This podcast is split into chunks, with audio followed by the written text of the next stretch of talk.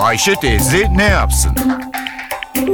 Güngör Uras, Ayşe teyze ekonomide olan biteni anlatıyor. Merhaba sayın dinleyenler, merhaba Ayşan teyze, merhaba Ali Rıza Bey amca.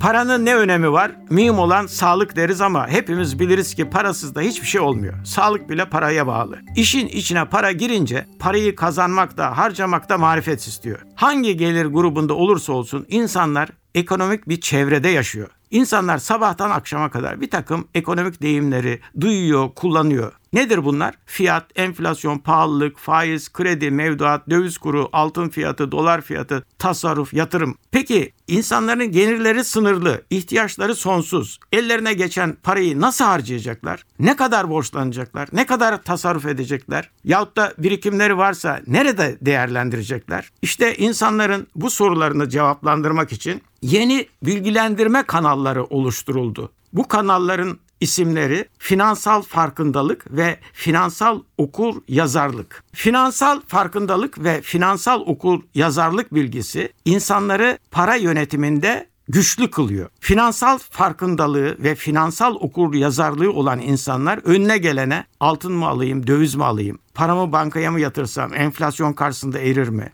Dövizim var bugün satayım mı yoksa biraz daha mı döviz alayım? Biraz param var kredide kullanarak otomobil mi alayım, ev mi alayım sorularını sormaktan kurtuluyor. Finansal okur yazarlık insanların paralarını en iyi şekilde kullanımı ve yönetimini sağlayacak bilgiye sahip olmalarıdır. Böylece insanlar gelirlerini, birikimlerini, yatırımlarını akıllıca değerlendirebiliyorlar. Bütçelerini doğru dürüst yönetme imkanına kavuşuyorlar. Finansal okur yazarlık kendi kendine olmuyor. İnsanlara bu konularda eğitim veriliyor. Son yıllarda bankalarımız isteyen müşterilerine parasız olarak bu eğitimi vermeye başladılar. Finansal okur yazarlık için önce insanlara temel bilgi veriliyor. Bütçeleme ve para yönetimi nedir? İnsanlar kısa ve uzun vadeli ihtiyaçlarına göre paralarını nasıl kullanmalı? Tasarruf neden önemlidir? İnsanları para harcarken, tasarruf yaparken nelere dikkat etmeleri gerekiyor? Bunlar anlatılıyor.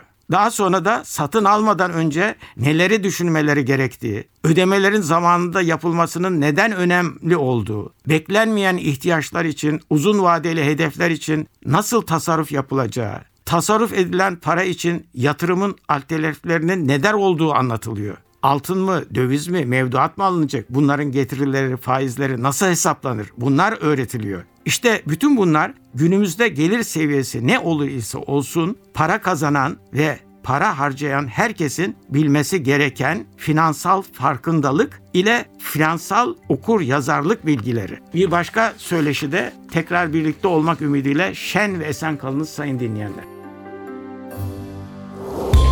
Güngör Uras'a sormak istediklerinizi ntvradio.com.tr adresine yazabilirsiniz.